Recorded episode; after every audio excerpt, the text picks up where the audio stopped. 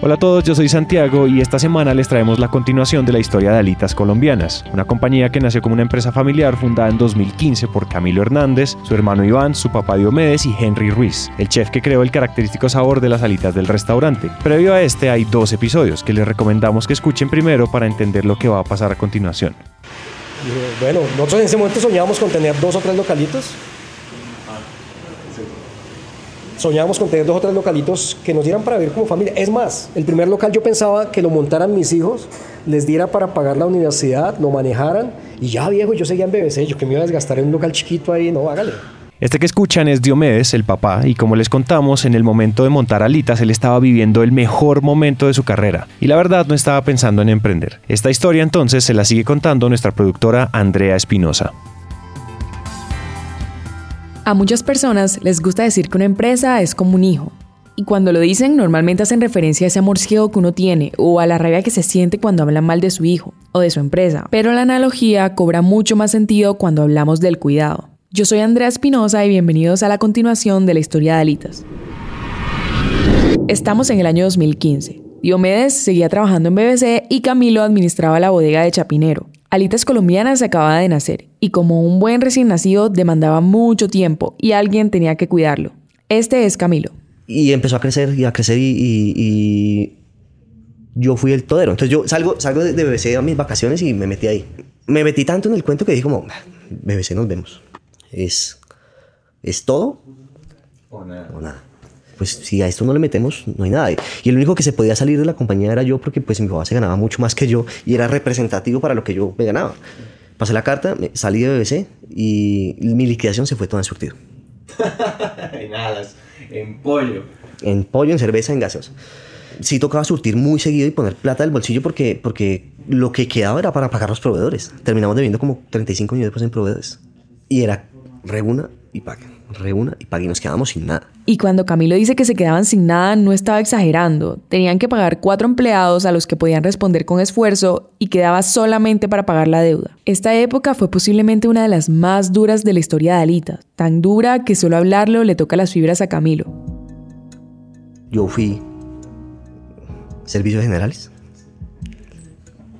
mesero, limonadero, cajero, administrador, cocinero, el jefe de compras, el DJ. yo era todo. Es, que era como, me levantaba a las 7 de la mañana, bajaba a pie hasta el 7 de agosto, compraba lo del día. Era como los guantes, eh, los, los, empaques, eh, papel parafinado, todo lo que, el aceite, bueno, lo que, lo, que, lo que había que hacer y me subía en un taxi. Llegaba a las 8, 8 y media y haga el aseo. Llegaba ahí, hacía aseo, lavaba el baño, organizaba. Eh, nos acompañaron tres, tres, cuatro personas en el proceso. Eh, y empezamos a trabajar así. Y eran los tres cocineros, eh, turno de apertura, sí se encargaban pues, de todos los procesos operativos de, aseo de la cocina y de, del montaje y de todo. Eh, yo llegaba hacia el aseo, verificaba mi caja menor, traía el producto, traía todo. Em, abríamos el local, atendíamos. Tres de la tarde yo me iba para la casa, tres, cuatro de la tarde me iba para la casa, me acostaba un rato porque eh, José nos acompañaba de 11 de la mañana a 5 de la tarde. Entonces yo me acostaba de 3 a 5 más o menos. Me acostaba y me ponía a ver televisión o me dormía un rato y salía otra vez a trabajar. Le, recibía a José y, empezamos otra vez el movimiento, cierre de caja. Eh, y, se demoraban, cerramos a las 9 de la noche y se le daban la 1 de la mañana cerrando la cocina. Y yo decía, pucha, empecé a involucrarme y a involucrarme porque yo, yo quería salir rápido. Sí, había que hacerlo bien, pero, pero a mí me quedaba más trabajo. Yo no, o sea, ellos cerraban a la una y se iban. Ellos, por mi lado era, espere que ellos cierren y métase a marinar. Entonces era como, uy, salían a la una de la mañana y yo terminaba saliendo a las 3 de la mañana. Yo era el que salía y cerraba el local y todo. Y era como, sí era desgastante, pero, pero como, como con esa energía de, se tiene que, se tiene que salir. Y mm, todos los días la misma manera. Era como, yo descansaba el domingo, pero pues, vivía ahí a dos cuadras. Pues pasaba ahí, me quedaba ahí porque igual sin trabajo no recibía salario. Entonces era como, Es, es, recordar y... Claro. fue una época dura entonces. Sí, fue. O sea, es, es, bonito recordarlo. Es como, puta, poner los pies en la tierra y retomar. Em, eso fue de enero y yo venía a recibir salario en diciembre. A los dos meses yo debía las, las dos tarjetas full y sin plata. Yo desayunaba en el local, almorzaba en el local, comía en el local.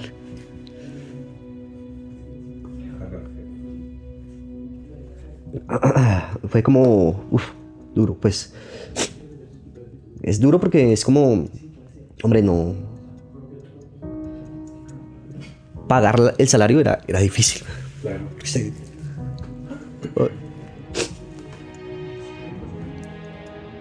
Era duro porque era como, puta, saque, saque, páguele a todo el mundo y usted.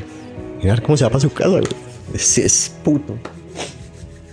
Bueno, em, quien respondía por, por mí era mi novia. Entonces era como.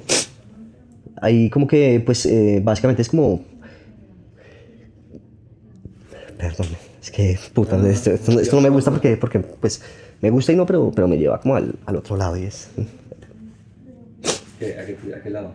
A recordar todo, a como, o sea, como nostalgia, Porque- como. Porque se acuerda uno de dónde viene y de dónde viene Sí, todo sí, sí. Era como, bueno, parte de la historia es como, eh, eh, eh, todo eso fue un aprendizaje porque siento que aprendí que para ser empresario usted, poder decir que usted es empresario, es aprender a pensar en los demás y dejar de últimas a usted. Porque el proceso me enseñó que, que usted, cuando hace una empresa o cuando, tiene un proyecto, no es su familia la que está en juego. Sí, no, no, no hay plata para uno, pero usted tiene que seguir dando de comer a esas familias. Aunque el tono de la voz de Camilo lo dice todo, no queríamos pasar por alto este punto, y es la importancia de las personas, sobre todo porque Camilo aprendió esta lección más bien a tropiezos. Él pensaba en sus problemas, sus deudas y sus ganas de sacar alitas adelante. Y de repente entendió algo que es revelador para un emprendedor, y es que sacar adelante una empresa es sacar adelante a un montón de personas. Y yo sé, eran solo cuatro familias, pero bueno, eran cuatro familias. No, Eran, eran cuatro familias, pero, pero, pero la presión se sentía. Y, y es como volver y... y, eh, una anécdota que, que pasó en ese mo- el momento que una vez teníamos como... Era pagar el arriendo o pagar quince- eh, la quincena. Y yo desesperado le dije a mi papá, no, paguemos el arriendo y, y después paga- les pagamos a ellos, que nos den una semana. Y me dijo, no, les pagamos a ellos y punto. La comer. Yo, ah. Entonces cuando fui a pagarles me dijo como, "Mm, págueles. Yo, pero, pero es que cómo, cómo y, y, y la riendo y me dijo, nada, se les paga y después miramos cómo hacemos. Y ahí tuvimos una pequeña discusión y me tocó a mí pagar. Y yo, y yo fui con mala cara, ¿cuánto es suyo? ¿Cuánto es suyo? ¿Cuánto es suyo? Y y me dijo, venga, si va a pagar, pague bien. Porque ellos son los que trabajan para esto. Y ellos van a sentir que usted, la presión suya y la van a transmitir a todo lado. Entonces, si va a pagar, hágalo, hágalo de corazón y hágalo bien. Obviamente, uno, uno- el momento que usted lo vive, pues usted dice como, "Ah, hay cosas, hay prioridades, pero yo no entendía la prioridad cuál era. Claro, y es una, es una lección que aprendí ahí, que es como, puta, no, no. ¿Quién maneja las compañías de la gente? Esa es una de las cosas que más recuerdo, que, que creo que marcaron mi vida. que- que- que, Las personas son primero, esto no se discute. Pero ojo, eso no quiere decir que yo a cargo de la empresa no importe. Estos meses de trabajo duro terminaron pasándole factura a Camilo, que se metió tan de lleno en su cuento que a los cuatro o cinco meses se llevó por delante su salud mental y física. Camilo cayó en una especie de depresión. Y me levantaba a las 5 o 4 de la mañana a llorar mal. No tenía ningún motivo. Y mi novia se sentaba y me, me daba agua. Y duré así como, como un mes, más o menos, como fue dura porque, porque yo recuerdo que era todos los días, todas las noches y llegaba ojeroso y y iba a de cuenta. Entonces me dijo como, nada, usted tiene que salir ya. Yo, pues, no, ¿para dónde me voy a ir? Entonces yo sabía que contratar a una persona tocaba pagarle, había que pagarle y no había cómo. Pues, porque, aprendí mucho el proceso porque era, fue otra discusión. Fue como, usted, usted se está matando ahí, pero la, la- la empresa se va a estancar porque usted no lo puede hacer todo. Me dijo como, hay que meter a. Yo, no, no, no podemos. Y al final dijimos como, bueno, metámoslo. Y, empecé- y, y entra, entra, entra Edward ayudarnos, que, era un, que es un tío de nosotros, y, y empezamos a trabajar los dos y, y, y aliviané un poquito la presión porque éramos dos. Y era, y era, y era como, marica, sacamos y nos tomamos un café y podíamos hacerlo y, había alguien con quien hablar. Con, y empezó a crecer más la venta. Y es que el trabajo duro tiene doble filo. Claro, es necesario, pero también genera la idea de que tengo que ser solo yo. Y eso, física y emocionalmente, no es sostenible. En esta historia, a medida que entraba gente, vemos que no solo se alivianaban las cargas, sino también a la empresa le iba mejor. Como al mes dijimos como, marica, hay que meter a otra persona. Bueno, metamos un medio turno. Entró Robert y empezamos a trabajar los tres. y subía. Muy interesante. Entonces eh, eh, empezamos a, a descubrir que que era parte del esquema, que era como, puta, hay que generar rotación muy rápido y hay que atender a todos muy rápido para poder avanzar, porque eh, eran platos muy económicos, la fila, pero pues si usted no atiende rápido y si usted no lleva rápido, pues eh, la rotación se va a tornar mucho más lenta y usted va a dejar de vender. Al mismo tiempo que esto pasaba, Diomedes aún trabajaba en BBC. Henry, el chef, vivía en Panamá, pero ambos tenían su mente en hacer crecer alitas desde donde estaban, haciendo lo que podían. Ahora vamos con Diomedes. En ese momento, a Bogotá Beer Company llegaba Amber. Compraba Amber, Bogotá Beer Company. Yo había nacido con la compañía, la amaba. Yo, yo empecé con Bernie, anduve con Bernie 10 años entre un carro creando la compañía. Entonces yo la amaba. Cuando llega Bernie se sienta en una, en una, una reunión de gerencia dice, muchachos, eh, a partir de ahora hay, hay un nuevo gerente de la compañía, yo no soy el gerente. ¿ya? Y entonces yo volteo a mirar y le digo, ¿cómo así? Me dice, y ya tú no eres el gerente de operaciones, hay un nuevo gerente de operaciones, pero tú vas a trabajar la mano del tipo, no sé qué. Le dije, no. ¿Y sabes qué? Marica, me paré y les dije, no voy más. Señores, yo hasta aquí, 14 años de trabajo, 11 años de trabajo, no voy más. Y Bernie se para me dice, no, no, no, siéntate. Y los argentinos me dicen, ve, no nos conoces y ya no estás. Dije, no, no, no. Yo soy de pasiones, viejo. Yo ideal- idealicé esta compañía con Bernie. Bernie me vendió una- un ideal. Esto ya es, un- esto es un monstruo. Ya- nosotros ya no somos el 1%. Ese día le dije, nosotros no somos el 1, somos el 99%. Ya somos Bavaria, ya somos, ya somos la grande del mundo. Ya pasó el romántico, ya no es chévere, me voy. Y me paré ese día y me fui. Y eso se armó en Zaperoco. Yo llegué a Alitas y le conté a mi hijo, dije, Camilo, porque yo, pues, el, el- el- la meta nuestra era durar seis meses trabajando para no sacar sueldo de la empresa. Sino era, no, seis meses aguantemos y después cuando montemos el segundo local. Claro, me- entonces era mucho el plan de que hasta que no, no abríamos el segundo local, nosotros no, no, no, no dejábamos de trabajar. Pero ese día en uno de mis arranques salí, me, sal- llegué, llegué al local y le dije a mi hijo, renuncié a BBC, no, marica, papá, ¿cómo va a hacer eso? El, eh, Alitas no le puede pagar sueldo, nos vamos a joder. Le dije, no, pues nada, juguémonos acá. Nos la jugamos y sacamos esta empresa adelante como sea, hermano, no hay otra. Yo no voy a buscar trabajo, me voy a meter acá y miramos cómo hacemos. Te cuento que fue año y medio, año y medio en el que perdí mi casa, perdí... Aún hoy en día mi casa está en remate. Total que ahí viene un año y medio durísimo. Yo hoy en día hablo con la gente cuando hace emprendimiento, le digo, van a haber días difíciles que vas a llorar. weón. Yo lloré un día sentado, mira esto, me voy en una bicicleta con mi hijo por la... Yo vivo en la 170, me voy por la avenida Boyacá con mi hijo menor, en bicicleta hasta el éxito de la 138 y yo no tenía un peso. Y, y la empresa no me podía pagar sueldo, nada. Entonces yo me tocaba quedarme unos días en la casa para no venir a gastar plata para buses, nada. Entonces venía Camilo, yo venía, pero no podemos venir los dos. Y mi hijo no tuvo estudio y le dije, bueno, vamos a una vuelta en bicicleta. Yo tenía creo que 800 pesos y compré dos naranjas. Me las eché en una bolsa y me fui a montar bicicleta con el loco. Y dije, vamos a desestresarnos. La, la cabeza estaba bien densa en ese momento. Y dimos la vuelta de tarde y mi hijo un momento me dijo, papá, yo ya tengo sed, me quiero comer la naranja. Le dije, listo, paramos. Mira, le entregué la naranja y yo me senté en un banco de un, de un, de un, parque, destapé mi naranja y me la comí, weón. Yo le puse cuidado a mi hijo. Cuando yo volteé a mirar, mi hijo, la manzana, la naranja mi hijo salió podrida, weón. Salió. Yo me había comido la mía, weón. Yo volteé a mirar, yo. Y el mamá me decía, tengo sed. Tenía nueve añitos, weón. Yo decía, cabrón. No tenía un peso, estaba en la mierda de mi casa. Y lloré como un loco, yo decía, puta, mil pesos me servirían en este momento y no los tengo. Y mi local facturaba millón quinientos al día. Pero no podíamos tocar un peso, estábamos pagando deudas. Marica, lloré en ese banco y yo decía, puta, esto me tiene que sacar adelante. Y mira, eso me llenó de fuerza, de berraquera. Llegué a mi casa y dije, puta, esta empresa sale adelante porque sale, marica. No va a ser otra. De algún modo, cada uno sacrificaba lo que podía a su manera, y tenía sentido, porque Alitas iba bien, Alitas vendía y estaba creciendo todos los meses. Por su lado, Henry, quien vivía en Panamá, buscaba la forma de ayudar desde allá. Escuchen esta historia. pasaron muchas cosas, muchas. La más chistosa, la anécdota más chévere que cuento es que cuando nace el modelo de negocio éramos tres socios, mis hijos, mis dos hijos y yo. Mis hijos dijeron, papá, dividamos la sociedad en tres partes iguales y nos fuimos. Yo, hágale. Cuando empezó, nos empezó a ir bien, de un mes después, como en febrero, yo les digo, muchachos, aquí hay una persona que gestó esto, que es la comida, y él debe ser socio de la compañía. No sé si ustedes piensen igual que yo, pero aquí ha habido siempre un respeto. Mira, respeto a mis hijos como adultos, como, como profesionales, como empresarios. Entonces nunca hubo un manejo de yo soy su papá y así se hace, sino viejo, les tengo una propuesta. ¿Qué opinan de que le demos, cojamos cada uno el 25% y le demos el 25% a Henry? El man puso las recetas y los más dijeron, no, papá, de una. Y yo llamo a Henry llorando, huevón, le digo, marica, esto es una locura. Estamos fina todos los días, no sé qué. Y lo llamé y le dije llorando, le dije, huevón, mis hijos y yo le hacemos el 25% de la compañía. Y yo le dije, no se preocupe por eso. Deje crecer el niño. Eh, báñelo, dele el tetero, dele la compotica, que yo lo sigo alimentando es lo que me toca a mí.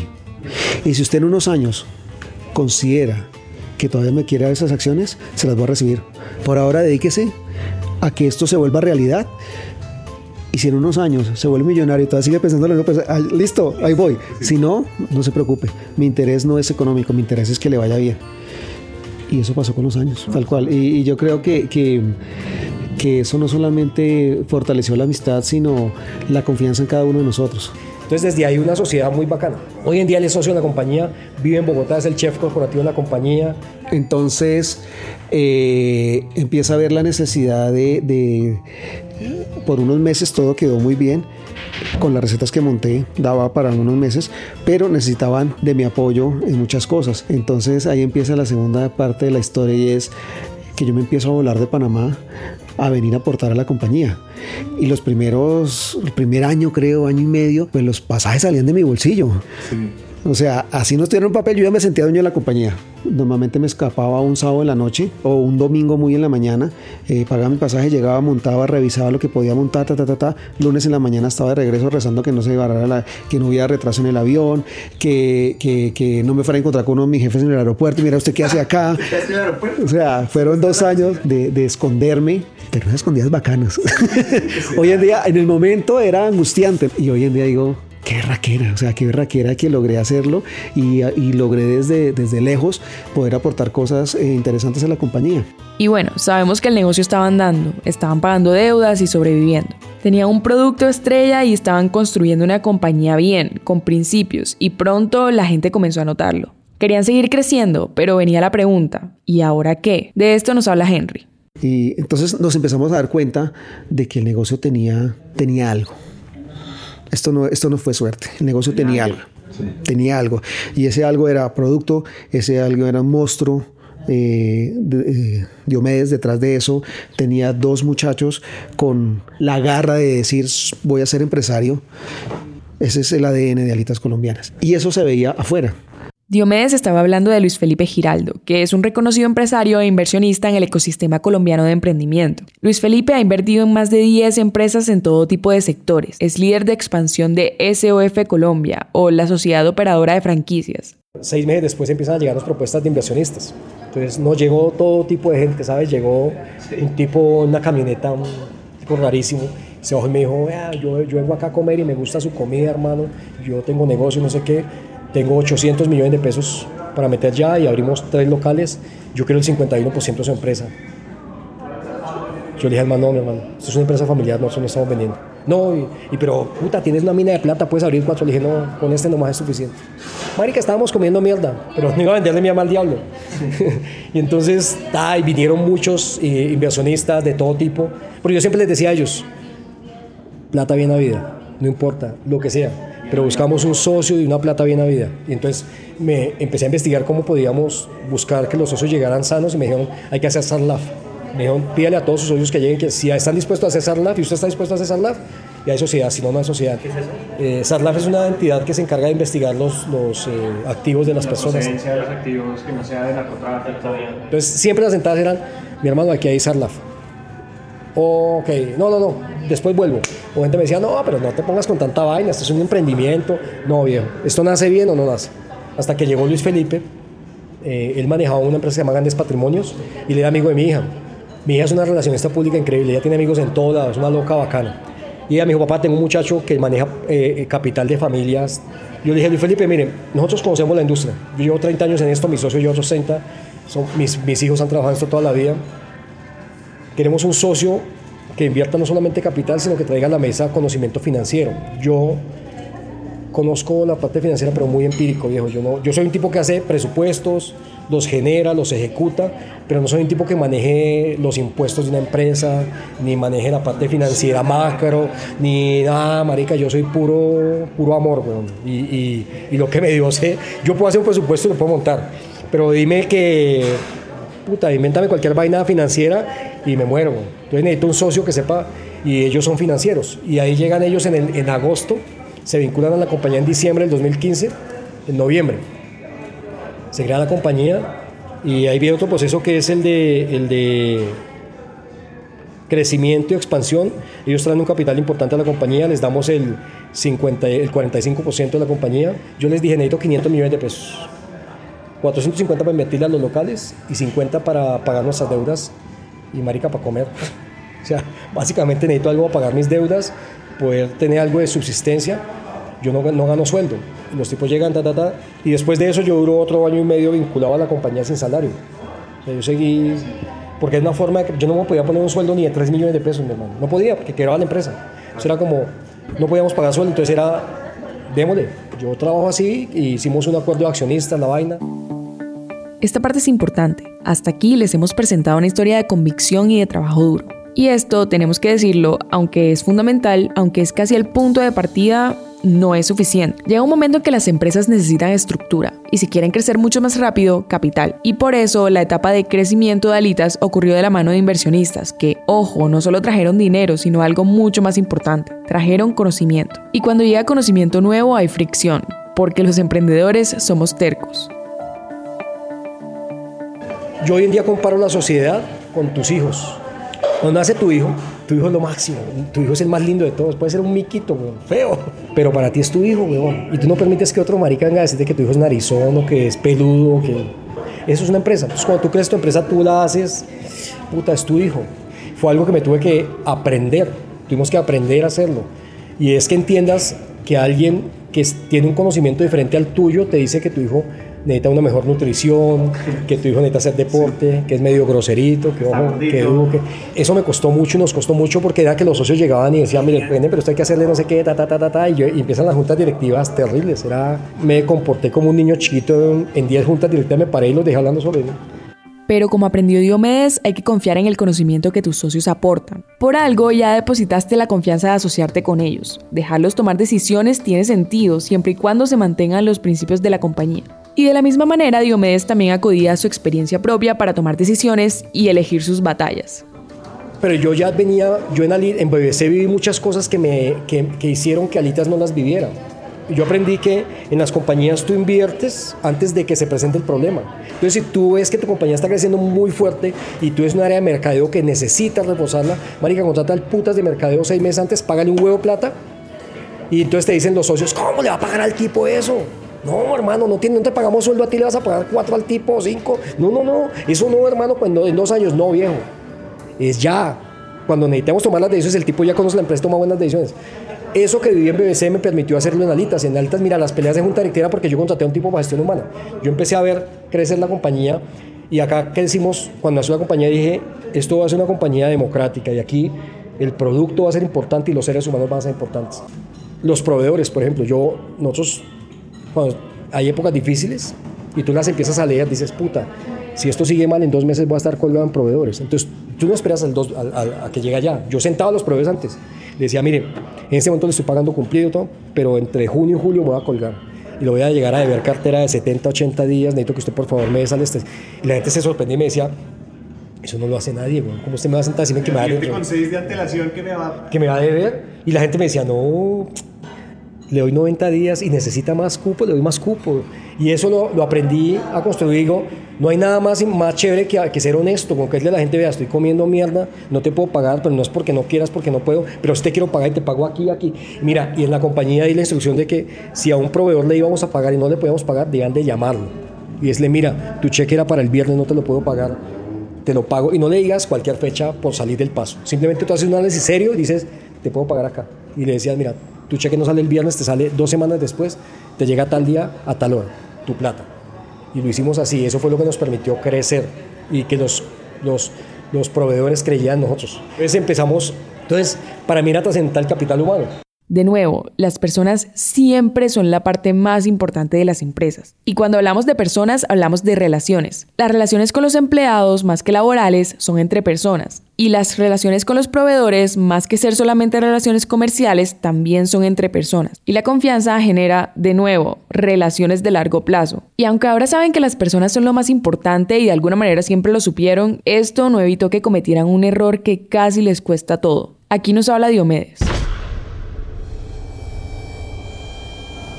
Llevábamos 7, 8 meses, como en noviembre del 2015, no, como en enero del 2016. Llegamos a producir tanto, ya teníamos dos localitos, el de Javeriana y este, de la 67 y en un momento determinado no teníamos, producíamos en la misma cocina de la 67, en un momento se nos acabó el espacio y logramos que la señora de la casa nos arrendara un espacio chiquito atrás que lo convertimos en un centro de producción, pero así una vaina bien guerrillera, bueno. Eso era sin, sin, sin ningún tipo de, de, aire. La señora, ¿sabes qué hacía yo? Llegaba por la mañana, a las 11 de la mañana, y le decía, salgan por favor, hagan eh, ejercicio, respiren, porque adentro no se puede respirar el calor tan hijo de puta. Entonces a mí me da miedo que alguien se enfermara, o sea, yo llegaba todos los días a las 10 de la mañana y a las 3 de la tarde le decía, le hacía activas, era, salgan, respiren, tomen agua, les mantenía agua, Gatorade, porque se deshidrataban mucho. Era un tema de paso, güey. Entonces yo decía, teníamos que traer gas natural de allá acá y nos costaba 3 millones de pesos y no lo teníamos. De puta, entonces, no, dos meses, por 60 días no vamos a tener los 3 millones de pesos. Entonces hagamos una cosa. Se nos ocurrió la idea de poner una estufa con pipeta. Eh, fue un riesgo alto eh, y pues obviamente las consecuencias y, y todo lo que pasó eh, pues es parte, es, es, parte de una mala decisión, es parte de, de, de poner encima el negocio por encima de las personas un día estaba durmiendo en mi casa. Y, a mí me llamaron, yo estaba en la casa y me llamaron como a las 7 de la mañana, como se prendió el local.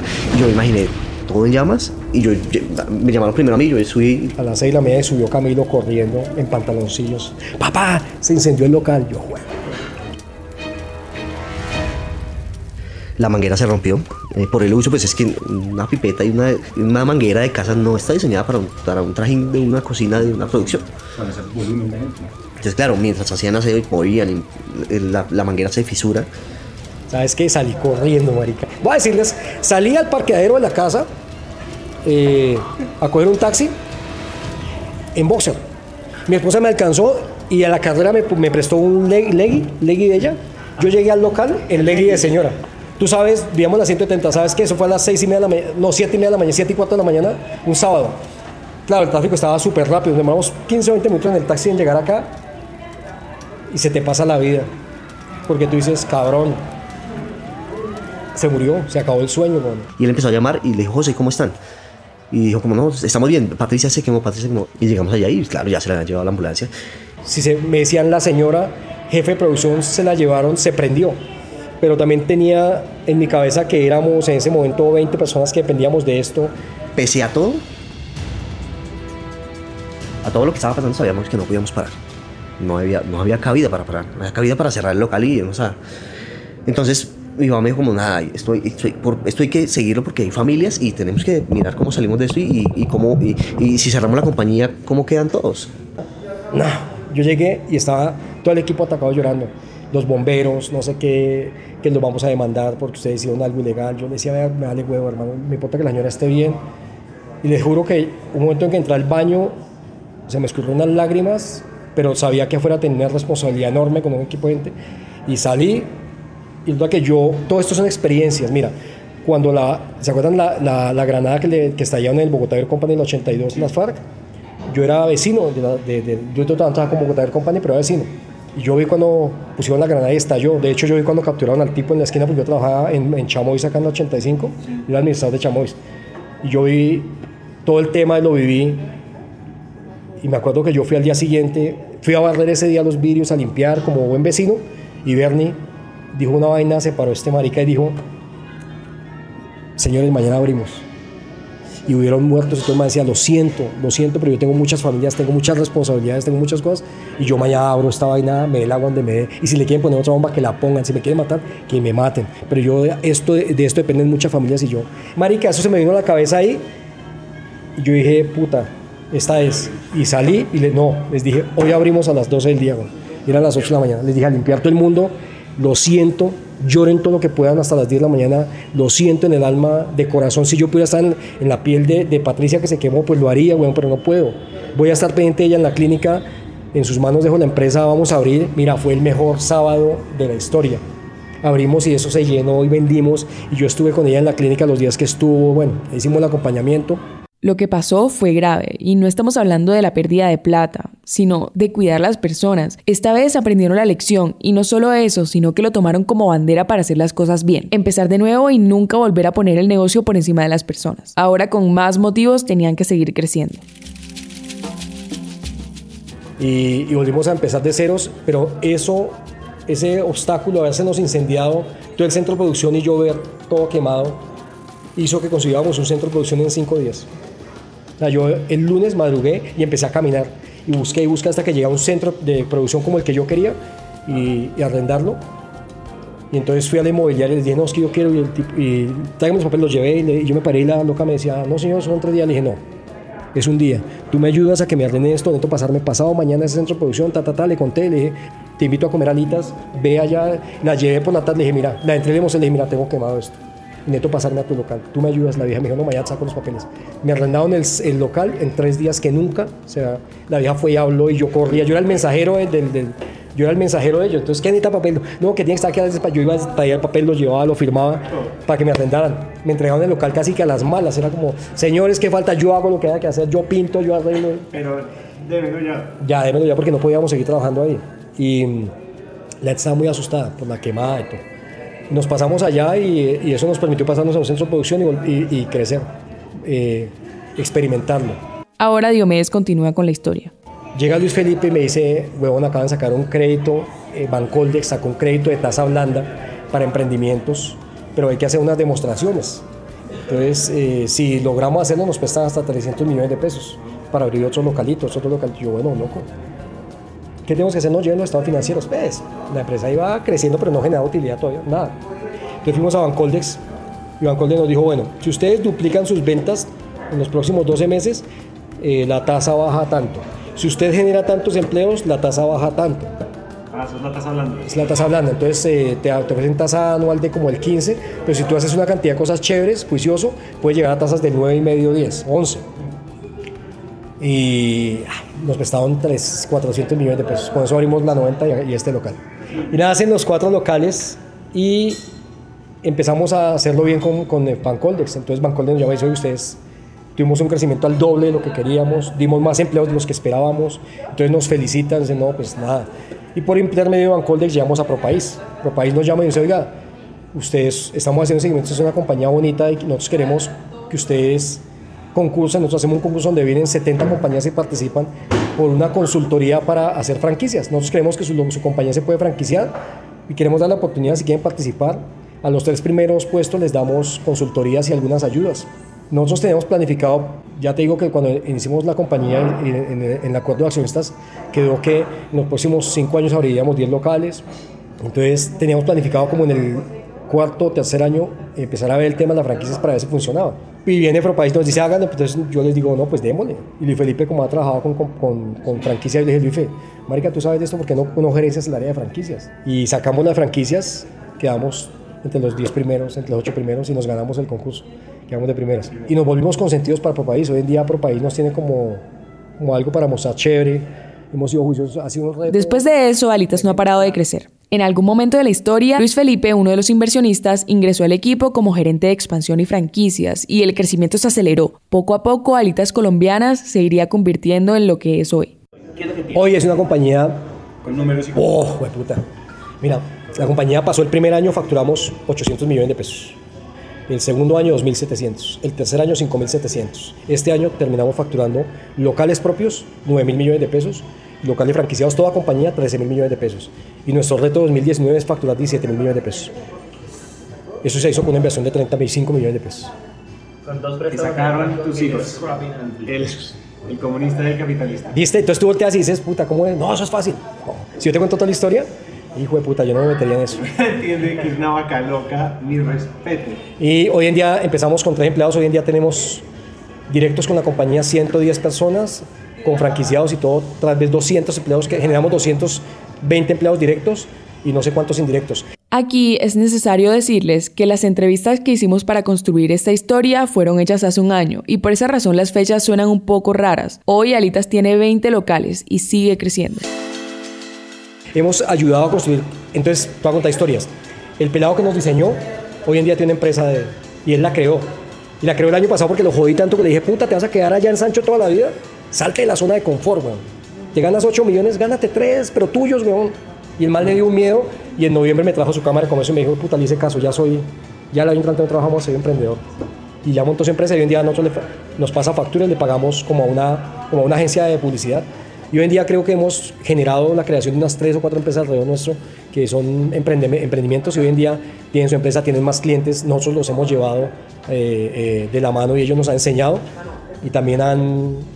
Cuando alguien me dice, ¿quién hace tal cosa? No, lo hace un señor que lo hace, el señor de los vidrios, el que nos instala el gas, todos ellos han creado su empresita y... Ah, y has apoyado, o sea, con Alitas han crecido un montón de personas. Un montón de personas, Han sí, dejado la escalera para que vayan subiendo con ustedes. lo hacemos con todo el gusto, como, como compartir, la, compartir el conocimiento es una vaina loca. Eso es... Son los que además los creyeron en ustedes al comienzo, parece Y el impresionante. respeto y agradecimiento. Tú cómo vas a estar agradecido con alguien que no creyó cuando eras nadie, güey? Y eso es una pelea, y la gente se lo olvida muy fácil. Entonces, eh, no, eso es, eso somos la compañía hoy en día. Loco, ¿no? Para empezar a aterrizar aprendizajes, nos gustaría contarles que el día que entrevistamos a Diomedes, él estaba saliendo de la compañía, lo cual es más una buena que una mala noticia. Una de las cosas que aprendió Diomedes es que cuando emprendemos hay que hacerlo sin apego. Entiende que tu compañía, cuando se vuelve exitosa, hay un momento en el que tú no hay cosas que no sabes y no puedes manejar y tienes que dejárselo a expertos. Los inversionistas me decían, Diomedes, ¿qué pasa si la compañía se vuelve una locura? ¿Tú estás dispuesto a irte? Yo, claro, weón. Si es que si esto crece necesitamos un gerente que sea el putas, yo traigo al gerente de Coca-Cola, lo pongo ahí y me voy, no tengo ningún problema. Yo, yo voy a dar hasta donde yo pueda dar de mi conocimiento y hasta donde me sienta a gusto. Y eso pasó este año. Entonces, en, eh, a comienzos de año les dije yo a ellos, no, yo no, no, no creo que vaya más, hubo buenas vainas ahí. Y terminé saliendo de la compañía y ya, eso, eso es lo que está pasando en este momento. Entonces, cuando tú aceptas que hay una sociedad que tiene otros pensamientos y, otros- y- y aceptas que hay una sociedad, entonces ya empezaron a, las conversaciones, las juntas directivas a ser más eficientes, a hablar más del equipo, a hacer más. Y vienen retos. La gente a veces no entiende. Entonces, a veces, y esto va para los inversionistas en, en franquicias, una franquicia no te va a hacer rico de la noche a la mañana. Y mucha gente invierte en una franquicia pensando que es que se va a volver millonario.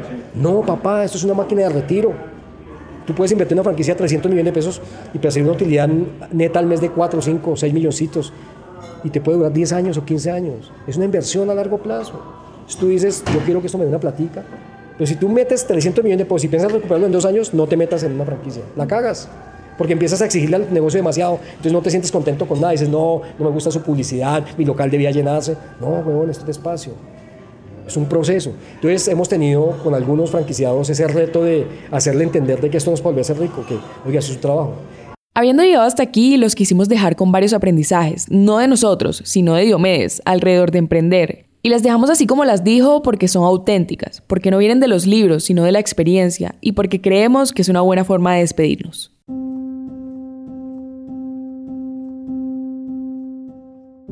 Uno,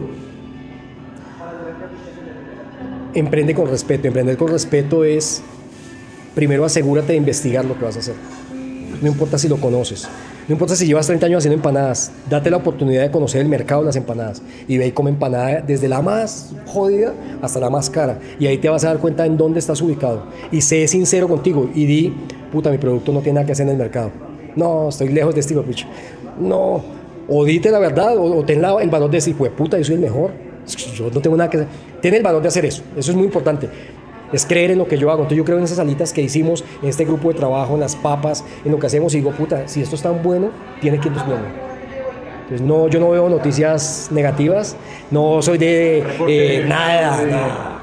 Leo portafolio por estar enterado un poco de lo que pasa, leo dinero, pues tampoco, pero no con la visión de, uy, ¿dónde meto mis acciones? Nada, weón, es como, ok, ¿sabes qué? Los emprendimientos, la gente que es berraca, que, que se arriesga a pesar de todo. Entonces ese sería el primer consejo. El segundo, eh, rodéate de gente muy berraca, más berraca que tú. O sea,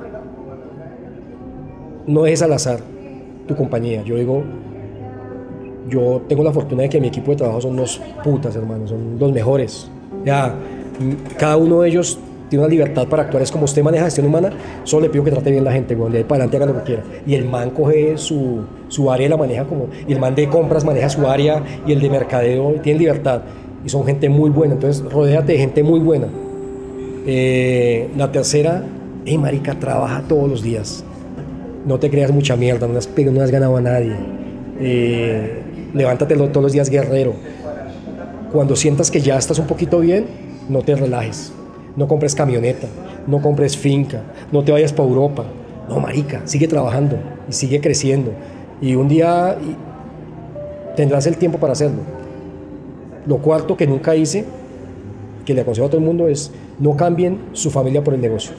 Siempre hubo tiempo para mi familia, siempre hubo tiempo para mi casa, para divertirnos, siempre hubo tiempo para eh, no tener plata, siempre hubo tiempo, siempre hay tiempo, siempre hay tiempo para un abrazo al hijo y decirle que lo quieres, siempre hay tiempo a la familia, no, no te metas en el negocio de tal forma que te olvides de tu familia. Entonces para mí ha sido una prioridad como, puta, yo tengo mis hijos, tengo mi familia, mis hermanos, mi mamá, yo sigo yendo y sabes que todavía eh, cuando quiero, cuando siento que estoy como muy subido, me voy a los barrios donde yo viví cuando el año que eran barrios muy humildes y me paro al lado de la casa donde yo crecí y donde comí mierda y digo, puta, no se me puede olvidar dónde Y luego cada, cierto tiempo, cada dos, tres meses, me doy un viaje en el tiempo y visito amigos de hace 20 años que de pronto no están tan bien económicamente o no, y voy los visito y me tomo un café con ellos y hablo de su vida, de su familia y, entiendo y le doy gracias por lo que tengo ahora, entonces creo que esa es la cuarta. Y, y la quinta es... Eh, crea una empresa, en el sentido de haz una junta directiva, eh, haz una asamblea de accionistas, respeta, haz que te respeten, eh, ten clara la comunicación con, con, tus socios y con tu equipo. Creo que eso es como lo más importante. Entonces yo creo que aquí este tema de los restaurantes, primero ha, atravesado varias cosas. Uno, una cosa es ser comerciante y otra cosa es ser empresario. El comerciante, yo monto un restaurante para eh, lucrarme. Para, entonces, ¿qué hago? Le contrato, esto lo hago con el mayor respeto del mundo, contrato una persona de Venezuela y le pago menos, eh, no les pago seguridad social, echo el empleado cada dos meses para no pagar la liquidación, jodo, no pago impuestos, me le robo el agua al vecino, miro cómo putas compro todo de contrabando, como evado, como... Y al final te queda plata. Y eso, y eso no es malo, es una forma de hacer negocios, eres negociante. Entonces a mí me da risa que gente monta un restaurante y dice, yo soy empresario de los restaurantes. Sí, ¿cuántos tienes? No, tengo restaurantes. ¿Y, ¿y cuántos empleados tienes? 10. ¿Y, tienen ARL? No, weón, yo les pago el turno a 30 mil pesos y ya, que la paguen ellos. Y te atreves a llamarte empresario, weón. ¿Ves? Entonces, la empresa, la, empresa, la empresa demanda que no duermas, que pienses, que ya no es tu familia. 120 familias que dependen de ti, que pagues los impuestos correctos, que no pretendas robar nada, que, que, no hagas trampa, que no compres el pollo. Entonces yo decía, alguien me decía, ¿y cómo es? Le digo, tú eres negociante cuando alguien te dice, tengo un container de changletas, weón, me acaba de llegar la China, se lo dejo en 3 millones de pesos. ¿Cuántos padres vienen? ¿Tanto no? Sí, soy yo lo compro. Ese es un negociante. Y empezar le dice, bueno, ¿y cada cuánto me podrías traer changletas? No, solo ese, weón. Ah, no me puedes traer cada mes, es que yo quiero montar un negocio. ¿Y cómo es el tema de impuestos? ¿Cómo me cobras? ¿Me das factura? No, weón, deme los 3 millones y yo dejo su container donde... Ese es un negociante y no es malo, simplemente es un negociante. Eso es estilo. Y yo digo, entonces yo pienso que la industria colombiana ha cambiado en los últimos 30 años porque pasamos de eso, de gente que era negociante, invertía en la industria. Entonces eran restauranteros que decían, hoy en día, hoy en día te digo, la gente que tiene mi edad, 50, 55 años, no se pueden pensionar. Tengo en mi familia dos personas que no se pueden pensionar porque su puta patrón le robó 10 años de ARL y EPS, porque no lo pagaron nunca, porque a él les contaban y nunca le pagaron. Y el tipo hoy tiene 60 años, se quiere pensionar y le faltan 2 años de trabajo, 3 años. Y tú dices, puta, yo estuve 5 años en una empresa donde creí que pagaban, nunca pagaron. Y te devuelves a cobrarles y los tipos ni existen. ¿Viste? Entonces, eh, cuando alguien, entonces la, industria cambió porque ahora llegaron la gente y me encanta, yo soy enamorado de la gente joven, me encanta porque, porque hacen las cosas correcto, porque son derechos, porque, porque tienen sensibilidad. Entonces hoy en día los empresarios del restaurante hoy en son gente de 30, 35 años, verdacos, pagan sus impuestos, se comen la mierda, eso más los que les va a ir bien. Y yo digo, la industria mutó allá. Y yo veo hoy en día gente de la vieja guardia quebrada, vuelto a mierda, porque no, no avanzaron, ¿viste? Se quedaron en... Yo, contrato, yo soy negociante ya, produzco plata. Y tú le dices, eh, Saca un RUT, huevón. Hazte legal, hazte visible. ¿Para qué? ¿Para pagarle al gobierno el 19? Pues, no, huevón. Es para que un banco te preste plata, es para que Propaís te apoye, es para que Banco Coldex te apoye, es para que el SENA te apoye, es para que tú apoyes al, al, al, al empleado. Para eso es que te vuelves eh, empresario. Y la gente no entiende eso, pero yo estoy feliz porque veo que hoy en día una gran mayoría, un porcentaje muy alto de emprendimientos y de empresarios nuevos tienen esa mentalidad y me encanta. Creo que Colombia en 10 años va a ser diferente en, en el tema de la empresa. Ah, bueno, y hay otra. No te olvides del producto, lo que sea que crees. ¿Sabes qué pasa? Que la gente crea, tú dices, te empieza a ir bien. No les ha pasado, si les ha pasado con algunas cadenas, algunos que tú vas a tu empresa y dices, wow, qué loco. Y empiezan a crecer y tú empiezas a decir, puta, empiezan a bajarle la calidad. Ya no es tan chévere, no es. Entonces una, la gente se olvida. Dice, eh, compren el pollo a fulano que es más barato. Eh, haga la salsa, ya no le eche tanta, no, no, no, compre no sé qué. Eh, acá tenemos una regla y es, si traes un proveedor, que sea mejor que el que tenemos. Si no, no te lo acepto. Ya no, no vamos por precio. Si el tipo que nos trae la papa es mejor, pero debe ser mejor como producto, no como precio. Si a eso le agregas que trae un buen precio, pues chévere, pero primero va el producto. Entonces es como la gente se olvida cuando las cadenas crecen, se olvidan del consumidor y le faltan al respeto, ¿viste? Entonces es como, ya está lleno, ya vendes, te vistan 60 mil personas, tú dices, pues vale huevo, saque esas salitas así. No, respeto por eso. ¿Sabes que Yo he enseñado a la gente acá a respetar a la gente que hace fila, güey. Les digo, tú yo no hago fila. Yo, ¿Tú eres fila eh, para comer alitas? No, weón. ¿Tú haces fila para que, te cobren? Eso lo haces para pagar impuestos, para ir a la DIAN. Pero acá, weón, papá. Entonces, entonces la gente que hace fila y le da el sol ahí, le damos limonadita, le agradecemos por estar ahí. Y le digo a los muchachos, esto que pasa acá de que la gente hace fila y que se llenan los locales, pasa uno de cada, cinco de cada 100 locales. Denle gracias a Dios que nos está yendo bien y que esto funciona. No a todo el mundo le va bien. Y a veces vas y ves la industria y ves la gente de verdad muy mal. Y, y es tener los pies en la tierra. Entonces no te olvides de tus clientes, no te olvides de tu producto, no te olvides de tu gente, es lo más importante. Como para mí. ¿no? Si les gustó este episodio, recuerden que pueden suscribirse a Emprendete para más contenidos como este en Apple Podcast, Google Podcast, Spotify o en donde sea que estén escuchando. Este episodio fue producido por Andrea Espinosa, editado por Juan Pablo Ramírez y el diseño de sonido fue hecho por Miguel Andrade.